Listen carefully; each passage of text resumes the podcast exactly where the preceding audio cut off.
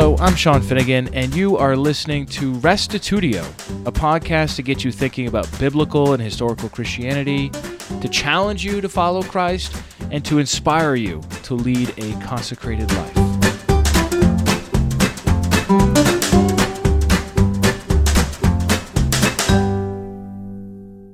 Typically, I include announcements at the end of each episode, but I realized that not everyone makes it to the end. So I wanted to mention this up at the top of the episode. Have you joined the Restitutio Facebook group?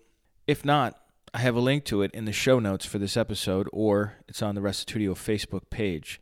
Now, we've had a Restitutio Facebook page forever, but it doesn't often show up in your timeline on Facebook, those of you who are Facebook users, whereas the group does because of a recent change that uh, Facebook made. And, and the great thing about the group is that anybody can start a new topic, which can help us discuss a whole wide range of issues. So please join if you'd like to see what's going on.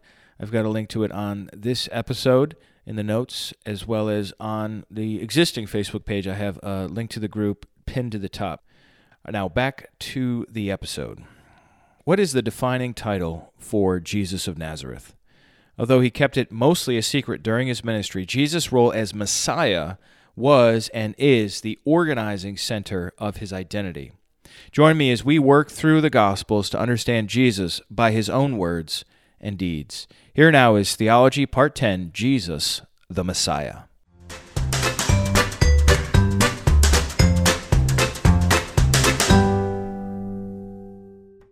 We're looking to start to develop a very simple but solid understanding of who Jesus is. And to begin with, I want to cover some vocabulary with you. The, uh, the first is Mashach. That is the Hebrew word that means to anoint or spread a liquid. From this Hebrew word, they just throw a little y in there, and you get Mashiach, and that means someone who is anointed, an anointed one. The other term we use for that is Messiah or Christ. So both of these relate to this Mashach idea of anointing because in ancient Israel, the practice for making a king began with Samuel, the prophet, going to Saul and pouring oil on his head. And that's the anointing that made Saul the king. Later on, after God had rejected Saul, Samuel went to David and anointed him and made him an anointed one, a Mashiach, a Messiah, a Christ.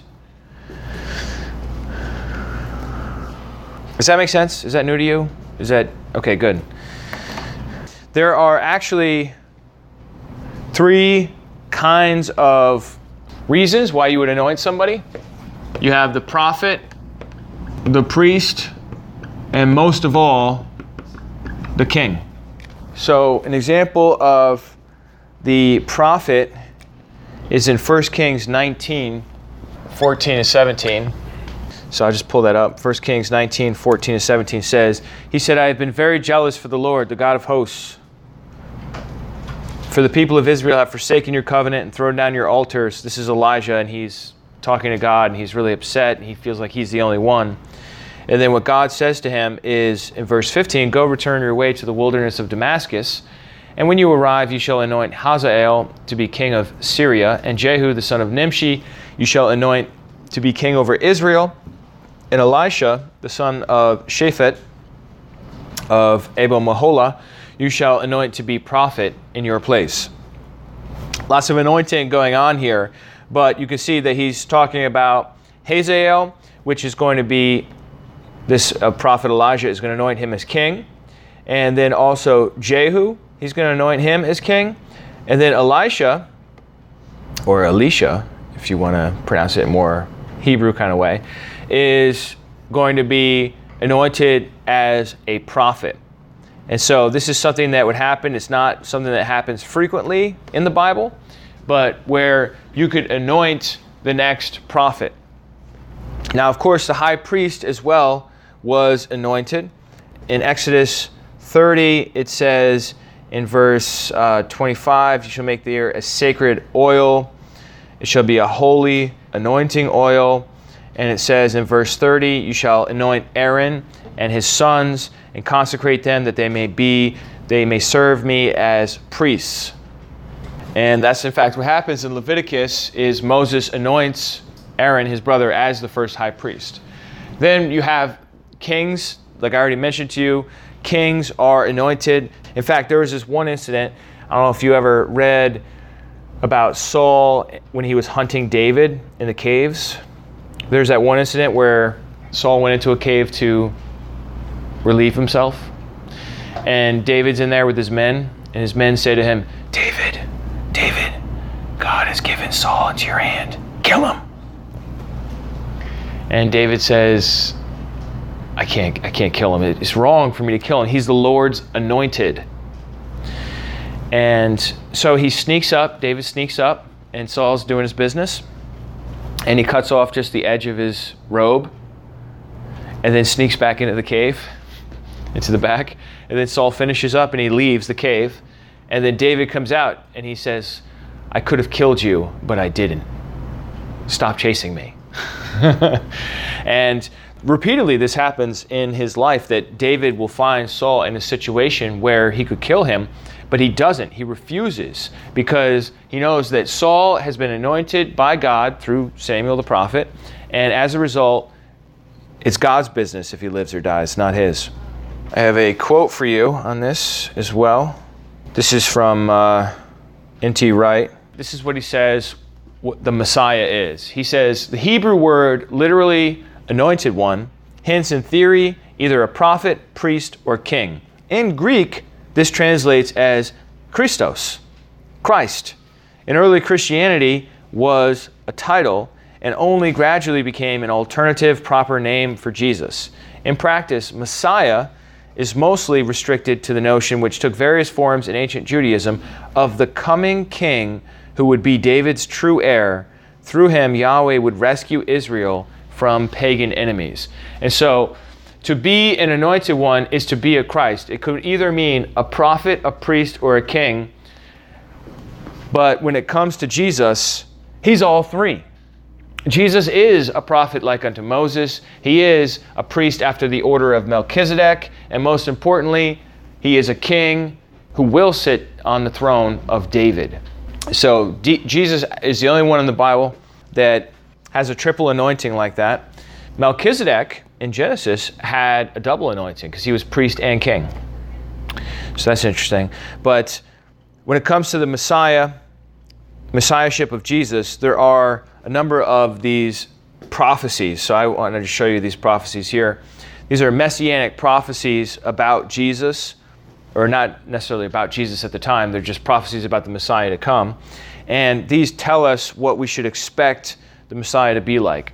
And you'll, you'll hear about these in other classes you take, but I just want to mention a few of them, a few of the more um, significant ones. Genesis 49:10 has a prophecy that says the scepter which is what it's like the staff the king holds.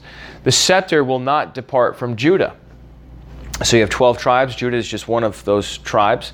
And what this prophecy says is that that, that scepter is going to be with Judah.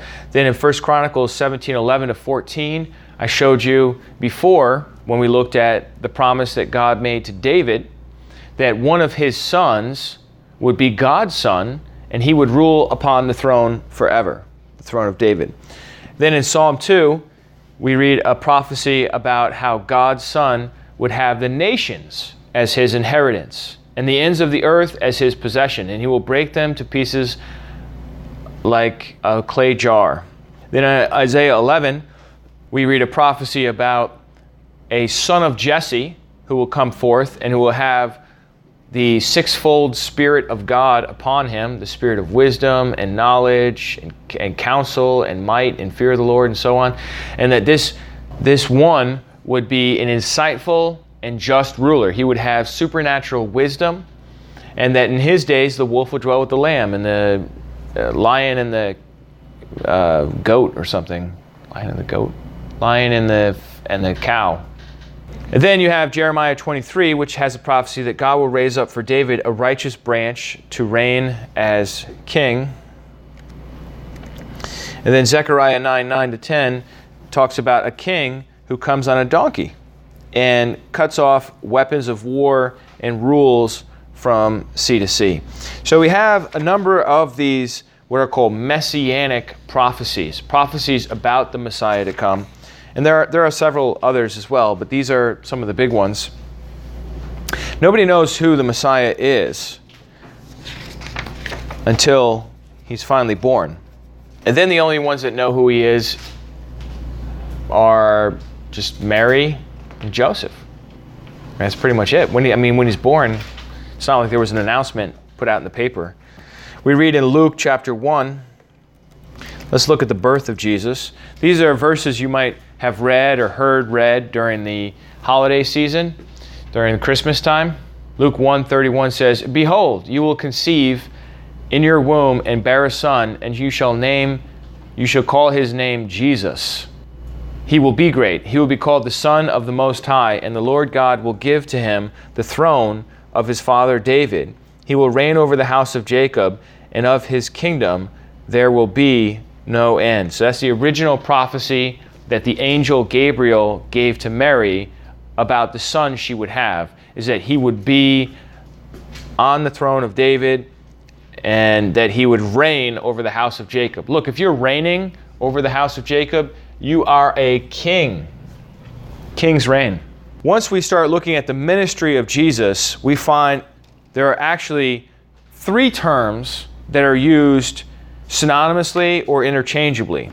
They are Son of God, Son of David, and King of Israel. Those three terms. These are three ways to say the same thing. And it's important to realize when the Bible's using different words to refer to the same thing. So, for example, Son of God in Luke 4:41, Jesus rebuked the demons for saying, "You are the Son of God," because they knew he was the Christ. So it's clear from Luke 4:41 that Son of God and Christ are two interchangeable titles. Now, that makes perfect sense if you think about it because the original promise that God made to David was that he will have a son, and God will be a father to him. He will be a son to God, and he will give him the throne. So a Christ or a king is the same as the Son of God, at least in this, in this case here. John 11, 27, Martha believes Jesus is, quote, the Christ, the Son of God, who is coming into the world. John 20, 31, the purpose of the Gospel of John is to believe that Jesus is the Christ, the Son of God. Matthew 26, 63 to 64 calls Jesus the Messiah, the Son of God, and the Son of Man all at once. Then the next category, other than Son of God, is Son of David. And Son of David, we see in Matthew chapter 12, verses 22 to 23. This can't be the Son of David, can it? And then Matthew 22, 42. Whose son is the Christ? And they said, The Son of David. And then last of all, you have the King of Israel, this term that Nathaniel uses in John 1:49. He says, "You are the Son of God. You are the King of Israel." In Matthew 27, 42 to 43, it says, If he is the king of Israel, let him come down from the cross. He said, I am the Son of God. And so, what I'm telling you is that these three phrases, Son of God, Son of David, King of Israel, they are all used interchangeably to refer to the anointed one, the Messiah, the Christ.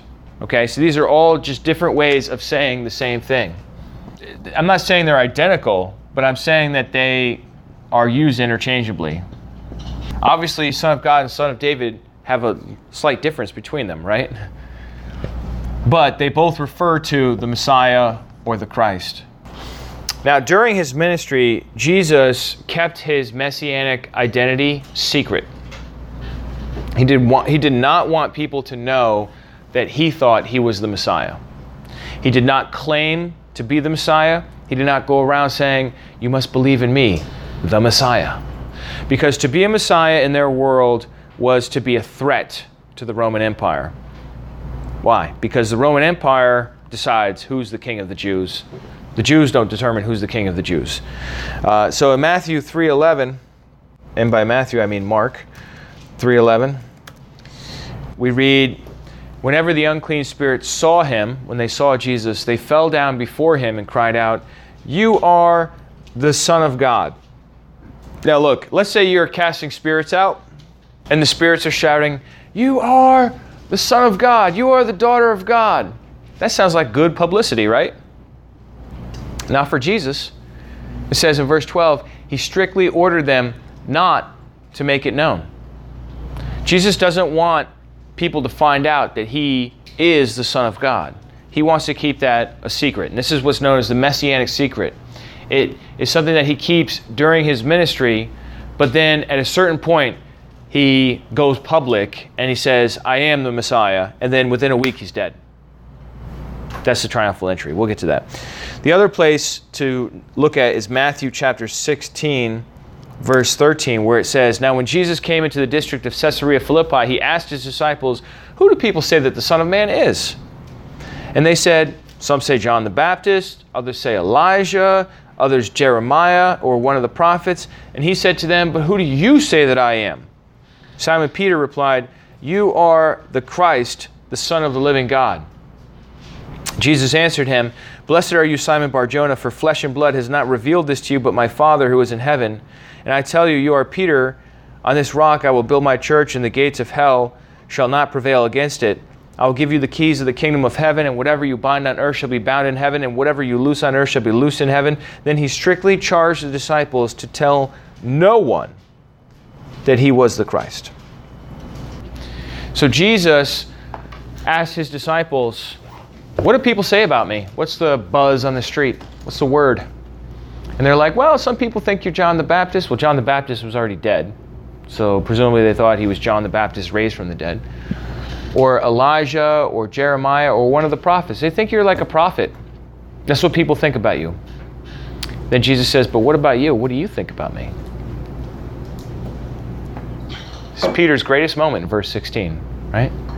You're the Christ the Son of the living God. You see, you see how the two are interchangeable? You have Christ and the Son of God right next to each other. And then Jesus compliments him. He's like, Oh, you know, this is really great. I'm so happy that God revealed this to you. And then in verse 20, don't tell anybody that I'm the Christ. Isn't that fascinating? Have you ever noticed that before? That Jesus tells people not to tell? It's totally the opposite of what our way of doing it today is, right? Because today it's all like, tell people about Jesus, right? Isn't that what Christian leadership is always saying? Go share your faith with others, right? In the time of Jesus, before uh, it was it was time for these things to happen, he said, "Don't tell anybody." Obviously, that changed. We know of several other Jewish movements and messianic movements, says N.T. Wright, and prophetic movements during the one or two centuries either side of Jesus' public career. Routinely, they ended with the violent death of the central figure. In other words, if you claim to be the Christ, the Romans are going to arrest you and execute you. And this is exactly what happened once Jesus did claim to be the Christ. And it happened to those who came before Jesus and those who came after Jesus, who likewise claimed to be the Christ or claimed to be a leader in Israel. Some suggest that Jesus didn't like the title Messiah because people might understand it in a political sense. And they say, oh, well, if Jesus used the term Christ, then people would think that he's claiming to be the king of Israel, he's claiming to be a king, a king is a political figure, and they're all going to have this baggage of assuming that he's going to kick the Romans out and all this other sorts of like worldly concerns. And so they say, well, that's why Jesus didn't like to use the term Messiah. The Bible never says that. The Bible never says Jesus didn't like to use the term Messiah. It says that he, he ordered them not to tell others. But when, when Peter said, You're the Christ, Jesus said, Blessed are you, Simon Barjona, for flesh and blood has not revealed it to you, but my Father in heaven. So Jesus isn't against the term Messiah. He's waiting until the time is right to be revealed as the Messiah. Besides, if you look at all those Old Testament prophecies, they talk about a king, a political ruler, who is going to defeat all of the other nations and bring them into submission under the kingdom of God. So I don't think we need to depoliticize the term Messiah and make it some sort of like religious term. Messiah, and, and also in their in their world, you don't have a separation of church and state. Right? So you can like Messiah is at once God's king. So it's it's religious and political all at the same time. What was Jesus' favorite title for himself? What did he call himself? If he didn't go around calling himself the Messiah, what did he go around calling himself? Son of Man. Yeah. Son of Man is a really interesting phrase. Son of Man can have two possible meanings. So if Jesus called himself any of these things here, everyone would immediately know what he's talking about and he would be in trouble with the government. Son of Man, however, really can just mean a human being but it can also mean the one from Daniel 7 13 and 14. So there are two possible meanings of Son of Man. Now I'll show you just a couple of verses where the term Son of Man shows up. This is Numbers 23 19. It says, God is not man that he should lie, or a son of man that he should change his mind. Now, the way Hebrew poetry works is they employ synonymous parallelism. So that's another way to say that they say the same thing twice. And in line one, we read, God is not man. And then in line two, or sorry, God is not man that he should lie. And then in line two, or a son of man that he should change his mind. So the way to read parallel statements like this is to say, man is in parallel with Son of Man, and lie is in parallel with change his mind. Do you see how that works? It's all over the Psalms, it's all over the prophets. It's a standard Hebrew way of equating, it's, it's a good way to equate different terms together and see what the um, writer thinks is the same in their own mind. This is Job 16:21 that he would argue the case of a man with God as a son of man does with his neighbor. You can see that son of man just means a human being.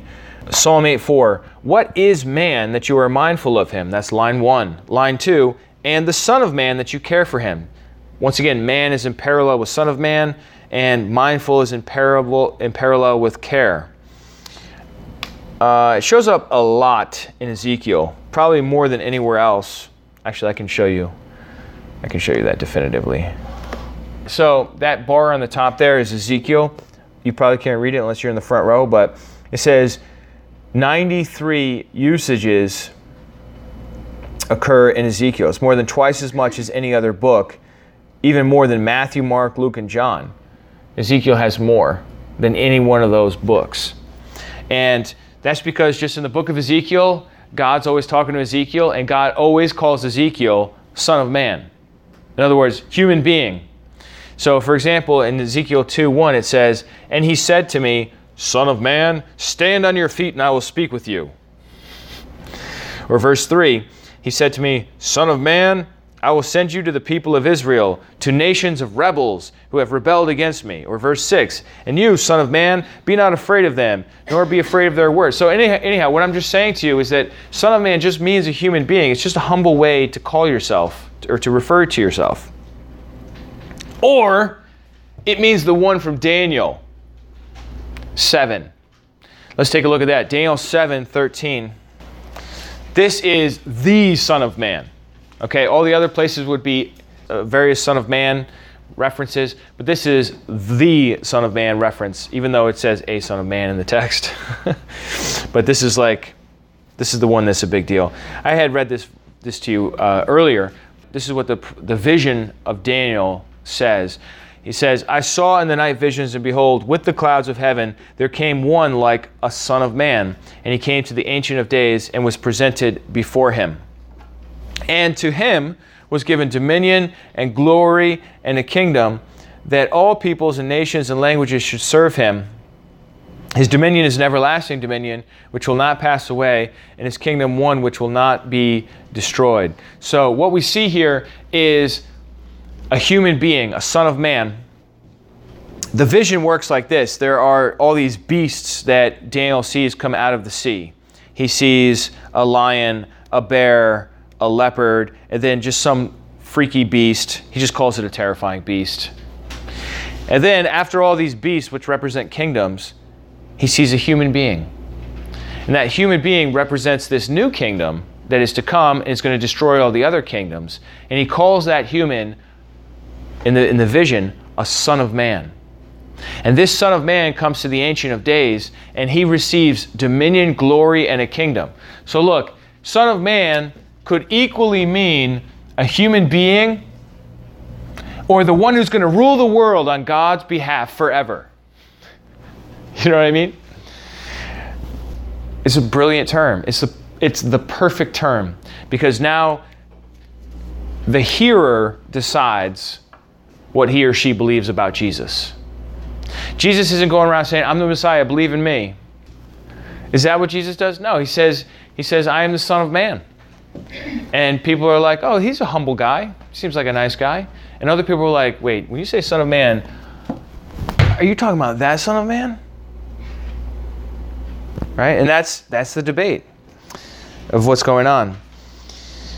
However, in Jesus' ministry, the moment when all doubts are assuaged and all clarity comes to light is when he enters into Jerusalem on that donkey in the triumphal entry. It's, it's hard for me to overstate how important the triumphal entry is in his own self messianic advertisement. Okay? And so the triumphal entry into Jerusalem is his great moment when Jesus comes out publicly as the Messiah. And what we, what we see is that he intentionally, prophetically enacts the prophecy of Zechariah chapter 9. In Zechariah 9, it says that the king comes humbly on a donkey. And he's going to speak peace to the nations. And so Jesus and it's not like Jesus just like rides a donkey into Jerusalem, all right? There's a parade there's a whole group of people, and they're shouting out, and they they're taking uh, palm branches down, and they're taking their clothes and putting it, and they're making this roadway for Jesus to enter into the city, and they're shouting, and they're saying, "Hosanna to the Son of David! Hosanna to the King of Israel!" Let me show you these verses here. There are four gospels, right? So we have four four accounts of this triumphal entry sometimes it's really helpful to not just stick with one gospel, but to look and compare multiple gospels to get more of a full panoramic vision of the situation, more of a three dimensional picture than a two dimensional picture. So the first one there is Mark 11 9. And we read where it says, And those who went before him and those who followed were shouting, Hosanna! Blessed is he who comes in the name of the Lord. Blessed is the coming kingdom of our father David. Hosanna in the highest. And so here we have reference to the coming kingdom of our father David. And then in Matthew 21 9, it says, And the crowds that went before him and that followed him were shouting, Hosanna to the Son of David. So slightly different. But now it says Son of David. That was one of our messianic titles. I mean, Mark is not at all shy here. He, he just straight out says, the kingdom of our father David. Here it's a little more subtle, Son of David. Right? Hosanna, blessed is he who comes in the name of the Lord, Hosanna in the highest. And you see, when Jesus gets into Jerusalem, everyone's like, who in the world is this? Right? Verse 10 there. Who is this? Verse 11. This is the prophet Jesus from Nazareth. uh, take a look at Luke 19:38, where it says, "Blessed is the King." I mean, flat out, just calls him a king. Blessed is the King who comes in the name of the Lord. Peace in heaven and glory in the highest. And the Pharisees get all mad. They're like, Jesus, you need to rebuke these people. They're calling you the king. And Jesus is like, I ain't rebuking nobody. Right? If these guys are silent, the stones will cry out. And then we have John 12, 13, which says, So they took branches of palm trees and went out to meet him, crying out, Hosanna! Hosanna! Actually, two Hosanna songs now, right? And they're both overplayed. Blessed is he who comes in the name of the Lord, even the King of Israel. And Jesus found a young donkey and sat on it, just as it is written from Zechariah that he would be sitting on a donkey's colt and so on. But it says here, Hosanna, blessed is he who comes in, even the King of Israel. See, there it is. King of Israel, son of David, coming kingdom of our father David. The triumphal em- entry is this moment where Jesus announces to everyone, I am the Messiah. And then on top of that, you know what he does after this? After he enters into Jerusalem? He goes into the temple and he starts flipping tables over. I mean, can you imagine what it would be like if, if, if he just started like knocking chairs over and flipping tables, right? It would really get your attention, wouldn't it? And you have all these uh, animals in the in the temple courtyards, and what's what's Jesus doing? He's got a whip, and he's just get out of here, and he's and he's causing a ruckus, and there's money on the table, and it, it's going flying everywhere. And they say to him, "Who gives you the authority to do this?" He said when they asked him that question, he says, "I'll answer your question if you answer my question." John's baptism from heaven or from men? And they say, "Well." give us a minute. So they, they kind of like gather up and they, and they say, well, if we say it's from heaven, then he's going to say, well, why didn't you get baptized by John? And if we say it's from men, then we fear the people because they all believe that John was a prophet. So let's say we don't know. So they go back to him and they're like, Jesus, we don't know where John's baptism came from. And Jesus is like, well, if you're not going to answer my question, I'm not going to answer your question. And he totally avoids answering the question, by what authority do you do this? after that, I mean, it's go time. Jesus is in constant conflict with not only the Pharisees, which was like pretty typical, but also now the Sadducees. And the Sadducees have the power of the full government behind them because the lead Sadducee is the high priest and he's in charge of the temple police and he's also the one who is in conversation with the Roman governor. In this case, would be Pilate. And Pilate is the only one that can authorize executions. So once Jesus starts messing with the Sadducees, it's just a matter of time during that week until they capture him. What else do I want to say about Jesus being the Messiah? There's this other term that shows up a lot. And th- there are a few dimensions of it, and I just want to let you know about it, but it's Lord, okay? And there are at least four meanings here. It can mean sir, if you call somebody Lord, it could just be like a polite, it'd be like Mr. or Sir. It could also mean uh, master. In other words, the one that you obey. It can also mean ruler. And then specifically in their world, it meant Caesar. Caesar is Lord, the Roman uh, emperor.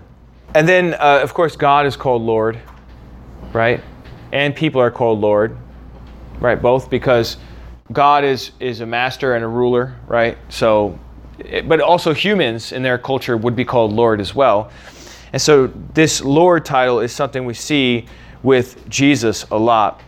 Let me just show you a few of these. First Samuel, go ahead and write that down. First Samuel 25 is where Abigail came to David and was bowing before him and trying to convince him not to kill all of her people. and uh, in 1 Samuel 25, we read in verse 24, it says, She fell at his feet. Now, this is David. This is not Jesus. This is not God. This is David.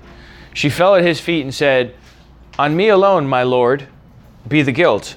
Please let your servant speak in your ears and hear the words of your servant. Let not my Lord regard this worthless fellow, Nabal, for as his name is, so is he. Nabal is his name, and folly is with him. But I, your servant, did not see the young men of my Lord, whom you sent. Now then, my Lord, as the Lord lives, and as your soul lives, because the Lord has restrained you from blood guilt and from saving with your own hand, now let your enemies and those who seek to do evil to my Lord be as Nabal. Look at all the my lords there. Abigail is going on and on and on, calling David my Lord over and over and over again. David is not her master. She's not a slave. Uh, David's not a king yet. Why does she keep calling him my Lord over and over and over again? To express as much politeness as possible. Because David has just decided he's going to wipe out her husband and her entire household because of how he's been treated. And so if you call somebody my Lord or Lord, it could just mean sir. Or like, you ever get in trouble with the police and you, are supposed to say officer, right? If you don't say officer, then they get mad at you. You ever notice that? Or if you're in a court, if any of you ever been in court, you're supposed to say your honor. You don't say sir, you say your honor, right?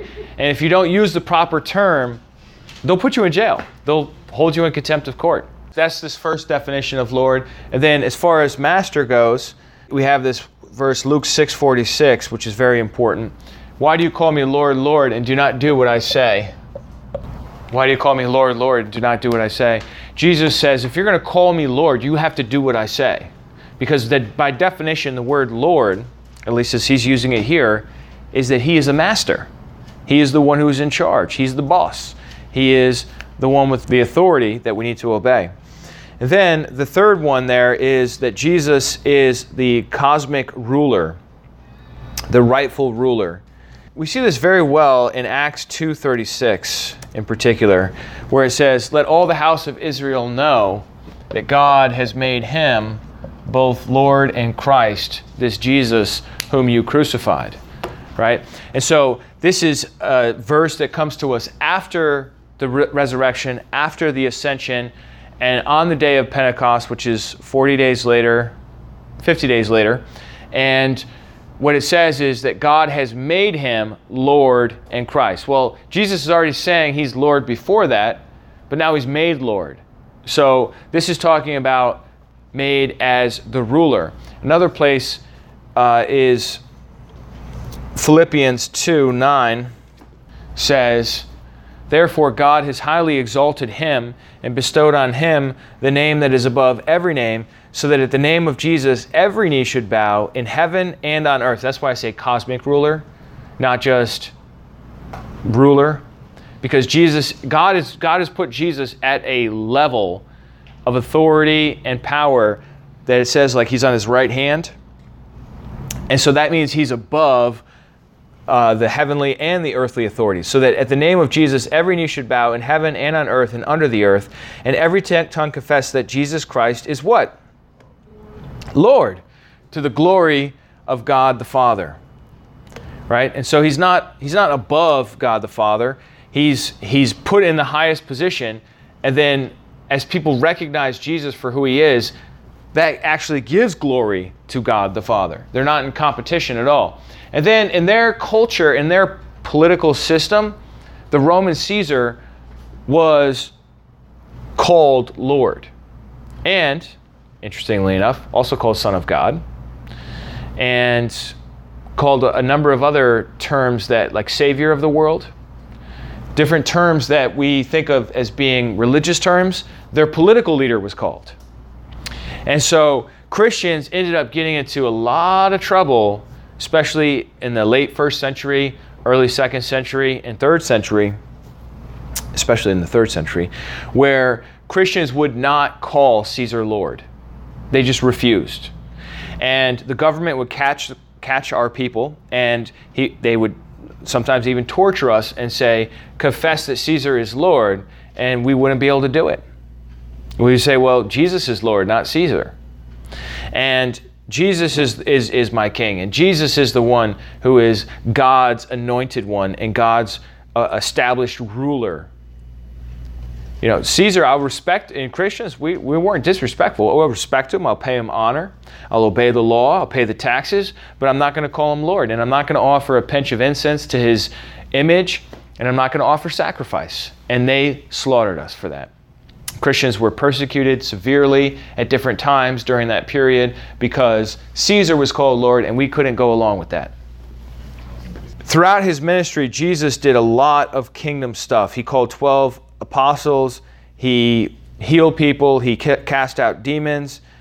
Uh, he preached the gospel of the kingdom. He told parables about the kingdom. He would go to dinner parties that would foreshadow the messianic banquet with the patriarchs. In other words, I would say you can't even understand Jesus without understanding the kingdom of God and the fact that all of these terms right here, whether we're talking about anointed one, Messiah, Christ, King, Son of God, Son of David, All of these terms right here, what they really mean is that Jesus is the one that God has appointed to be in charge of the world in the future. I mean, if that's your destiny, I think you would think about it a lot. I mean, there, there are some people that are born into royalty and they have to wait until their parents die, but then they're going to become the king or the queen, right? Or the princess. We have princes and princesses in, in the world, right? If that's your destiny, that's what you think about. Not that you want your parents to die, but like, hey, when I'm in charge, I'm going to do it like this. Jesus is destined to be the ruler or the king of the kingdom of God. And so it comes out in a million different ways. But one of the most interesting ways and powerful ways is at his crucifixion.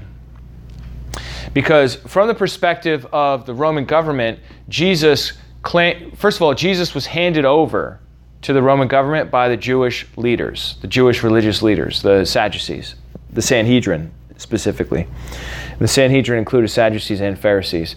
And so the Sanhedrin, which is the council, the Jewish council, handed over Jesus to Pilate and said, We want you to execute him. And Pilate says, What? What crime has he committed? So, oh, if he wasn't guilty, would, we wouldn't have brought him to you. And Pilate's like, all right, I'll question him. And Pilate takes him aside and he questions him. It's like, are you the king of the Jews? And Jesus is like, talking to him. He's like, well, you, you said it. And he's like, but my kingdom's not from this world. If it were, my servants would be fighting. But from, for now, it's not from, from here. And Pilate, Pilate comes out. He's like, this guy's no problem. I'm going to release him. And then they say something really interesting at a critical moment in that trial. At a critical moment, it says in John 19 12, from then on, Pilate sought to release him, but the Jews cried out, If you release this man, you are not Caesar's friend. Everyone who makes himself a king opposes Caesar. So they use that political sense of Caesar and the Roman right to, to decide who the king is against Pilate and said, Look, if you don't execute this guy, we're going to go tell Caesar that you're letting people who claim to be king go. And that's, that's when Pilate has his turning point, right? Because it says that, so when Pilate heard these words, he brought Jesus out and sat down in the judgment seat in the place called the stone pavement in Aramaic Gabbatha. Now it was a day of preparation, so, and so on. And he said to the king, Pilate said to the Jews, Behold your king. And he has Jesus there. And they cry to him, Away with him, away with him, crucify him. Pilate said to them, Shall I crucify your king? The chief priests answered, We have no king but Caesar. so this political stuff played an, an important role in the crucifixion, the trial and crucifixion of Jesus. That was the leverage they used against Pilate to get him to execute Jesus. So, and at, at this point, Pilate is outmaneuvered and he knows it and says he delivered him over to be crucified. His hands are tied. He's like, I can't, I can't get out of this without getting in serious trouble with Caesar, so I'm going to crucify him. Not that Pilate was a nice guy, by the way outside the New Testament, we know a lot about Pilate from Josephus and other sources. He was a total jerk. Uh, but in this case, he just didn't happen to want to execute someone for the sake of other people who were jealous. You know what I mean? He didn't want to be. He didn't want to get manipulated or played in this situation. Uh, sometimes, as Christians, we we turn Pilate into like this saint, like he was this great guy. He was just stubborn and he didn't want to do what they wanted him to do. I don't think he was a great guy. And he, and he had a lot of blood on his hands. He, he's done a lot of bad things. Do you know what a titulus is? It's that sign on the top here. It looks like the English word for title, titulus. It's a Roman uh, sign. That was the accusation above Jesus when he was on the cross. This is uh, obviously it doesn't survive to this day. We don't actually have the sign, but this is a reconstruction of what it might have looked like. And you can see that in the top row we have what appear to be English letters. They're actually Latin letters. In the second row, I'm betting you don't recognize, recognize those letters. Those are Greek letters. And then in the third row, it starts to get starts to look really weird, right? Those are Hebrew letters. Okay. And so, uh, right on the top, can you read? It says Jesus, Nazarenus, Rex Judaeorum. Anybody want to translate that for me into English? The first word's easy, right? Jesus, okay. Jesus of Nazareth or Jesus the Nazarene. Rex, what do you think that means? Anybody ever heard of Rex Kane? What does Rex mean? T Rex, Tyrannosaurus Rex. Rex means king. It's just a Latin word for king, um, which means that Rex Kane really means King King. and then uh, Judaeorum is Jews, of the Jews. It's a, So Jesus of Nazareth, King of the Jews. that's what it said. Now, why would they write it in Latin? What do you think? Is it Rome? Rome. Yeah. Latin was the government language. Okay? So if any official government document or sign is going to be in Latin. Most people in the Roman Empire spoke Greek, so they put a second line there. A little more difficult to read. Jesus o Nazareus o Basileus ton Judeon. Okay, it says the same thing. And then we get to Hebrew. Why would they put it in Hebrew? Because that's what everybody in Jerusalem, that was their native tongue. So this is the language of the empire, the official documents. This is the language that most people could read in general. But since they're in Jerusalem, they're like, we want these, these local Jews to be able to read this. And so that says Yeshua right there.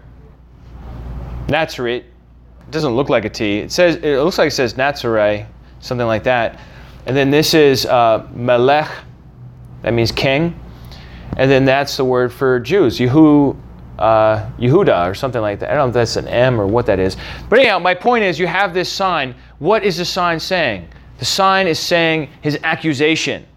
He's a criminal being executed. The sign tells everyone this is his crime. What is his crime, ladies and gentlemen? His crime is that he says he's the king of the Jews. That's his crime. From a Roman perspective, why did they kill Jesus? Because Jesus claimed to be the king of the Jews. That's why they killed him. Simple as that. And they put it in three languages so that everybody would know this guy thinks he's the king, but obviously he's not because we're killing him. That's what the Romans think they're doing. So even in the crucifixion of Jesus, the fact that he is the anointed one, the Messiah, the Christ, the Son of God, Son of David, King of Israel, is extremely relevant. In fact, it's the reason the Romans think they're killing him. The, the point of killing competing kings was to convey the Roman statement don't mess with Caesar. Don't mess with the power of Rome. If you mess with the power of Rome, that's going to happen to you. This was a normal procedure. It's not like Jesus was the only one crucified by the Romans, or even that day. We know that other people were crucified with Jesus for various other reasons, but this was something that the Romans did. It, it was the opposite of capital punishment. Capital punishment in our society uh, is usually by lethal injection these days, right? And it's something that is very much a private affair.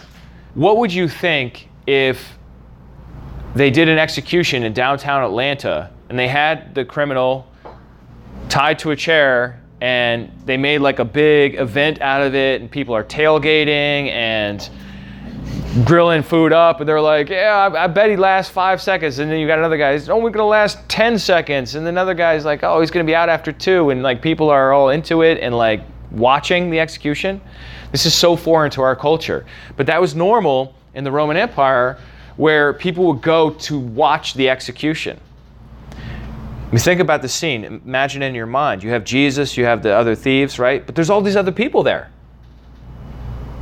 and they're wagging their heads. If you're the Messiah, why don't you come down from there? They're not friendly people. If you're really the Son of God, why don't you come down from there? I mean, his mother's there and a few of the women, right? And we know that John was there. So there's, there's, a, there's a tiny little group there of, of people that actually love Jesus. But the majority of the people are there just like wagging their heads and going on about how this guy's a fake. So when Jesus gets crucified, it's absolutely devastating to all of his followers. They don't think to themselves, oh, thank God he paid for the sins of the world. They don't, they don't say that. I mean, eventually they come to understand that, but in the moment, they're just like, he's not the Messiah. You know why he's not the Messiah? Because he's dead. A dead Messiah is useless. you want the Messiah to be alive, or else what good is he? And that's when we get to the resurrection. The resurrection, so the crucifixion proves that Jesus is not the Messiah. His whole ministry, he goes around saying, Don't tell anybody I'm the Messiah, don't tell anybody he's the Messiah. And then he gets to the triumphal entry, and in the triumphal entry, he says, I'm the Messiah. And then he's crucified, and the point of the crucifixion is to tell everyone Jesus is not the Messiah. So, how are we going to get out of this one? Resurrection. Resurrection tells us that Jesus is the Messiah. So the crucifixion, in the moment when it happened, told everyone in the city Jesus is definitely not the Messiah. But then when God raises him from the dead, it, it undoes it. It un- undoes everything. When God raises Jesus from the dead, it say, look, he is the Messiah, and I say, because I say so. And if God says so, it's so. Let's face it. So the Romans are saying he's not the Messiah, we killed him. God's saying, I don't think so. He is the Messiah, and I raised him. And that's why we get these kinds of incidents like we read at the end of Luke 24. So there's these two guys, and they're going home. The, these are the two guys on the road to Emmaus. And it even gives the name of one of them Cleopas. We don't have too many kids named Cleopas these days. Anyhow, then one of them, named Cleopas, answered him, Are you the only visitor to Jerusalem who does not know the things that have happened here in these days? So Jesus is talking to Cleopas and his friend as they're walking away from Jerusalem because they are going home. And Jesus says to them, Hey guys, what's going on? And, and they're like, First of all, how do you not know what's going on? Are you a stranger to Jerusalem? And then Jesus says, What things? And they said, Duh, the things concerning Jesus of Nazareth, a man who was a prophet, mighty indeed in deed and word before God and all the people, and how our chief priests and rulers delivered him up to be condemned to death and crucified him. And then this is the key part I want to zoom in on here. But we had hoped that he was the one to redeem Israel. Yes, and besides, this is now the third day since these things happened. Moreover, some women of our company amazed us. They were at the tomb early in the morning, but they did not find his body. They came back saying they had even seen a vision of angels who said that he was alive. Some of those who were with us went to the tomb and found it just as the women had said, but they did, him they did not see. So these guys are saying, look, we hoped, we hoped, we, we believed in him. We thought he would be the one. We hoped that he would redeem Israel. Where does it say that? Right here, 21. This is Luke 24, 21. We had hoped that he was the one to redeem Israel. But guess what? We're going home. Because he didn't redeem Israel and he's dead. And these women are crazy. That's what these guys think. And then Jesus rebukes them. He's like, You guys are so slow to believe all that the prophecies of Scripture said. And then Jesus reveals himself to them. And then just in that moment, he vanishes out of their sight. And they run back home to Jerusalem. And when they get to Jerusalem, they say, We've seen the Lord. And everyone's like, Yeah, so and so saw him too. And then all of a sudden, Jesus shows up in the midst of them there. And they come to believe. And so this event, the resurrection, totally undermines that Roman publicity stunt with the crucifixion by showing that, according to God, Jesus is the Messiah. And the resurrection of Jesus is the definitive proof the Bible gives us that Jesus is the Messiah. Take a look at Romans 1. Just wrapping things up here. Paul, a servant of Christ Jesus, called to be an apostle, set apart for the gospel of God, which he promised beforehand through his prophets in the Holy Scriptures concerning his Son, who was descended from David according to the flesh, and was declared to be the Son of God in power, according to the Spirit of holiness, by his resurrection from the dead. Jesus Christ our Lord. According to the Apostle Paul, the reason why we know that Jesus is the Son of God is by the resurrection from the dead. That's Romans 1, verse 4. Then we have one last scripture, Acts 17 30, which says, The times of ignorance God overlooked, but now he commands all people everywhere to repent because because he has fixed a day on which he will judge the world in righteousness by a man whom he has appointed, and he has given assurance to all by raising him from the dead. So the resurrection of Jesus is God's assurance that he is the one appointed to judge the living and the dead, to judge the whole world. Okay, so that's just a little bit about Jesus, the Messiah. Well, that's it for this episode. Thanks so much for tuning in, everyone. Just to let you know, the theological conference is going on right now. And tomorrow I'll be presenting on the subject, the Trinity before Nicaea, delving into church history. So if you would like to tune in to that, you can get information at theologicalconference.org and I'm scheduled to go at 2:15. And you could tune in on YouTube. Just go to theologicalconference.org and there's a tab on the top called streaming. There's also a whole bunch of other great speakers lined up for this weekend. So if you are listening to this on Thursday night or Friday morning, uh, wh- why not stop by and tune in and see what's going on at Theocon? Uh, but otherwise, uh, we'll record everything and hopefully be able to put some stuff out here on Restitutio in the future. Thanks, everyone, for listening. We'll see you next week. And remember, the truth has nothing to fear.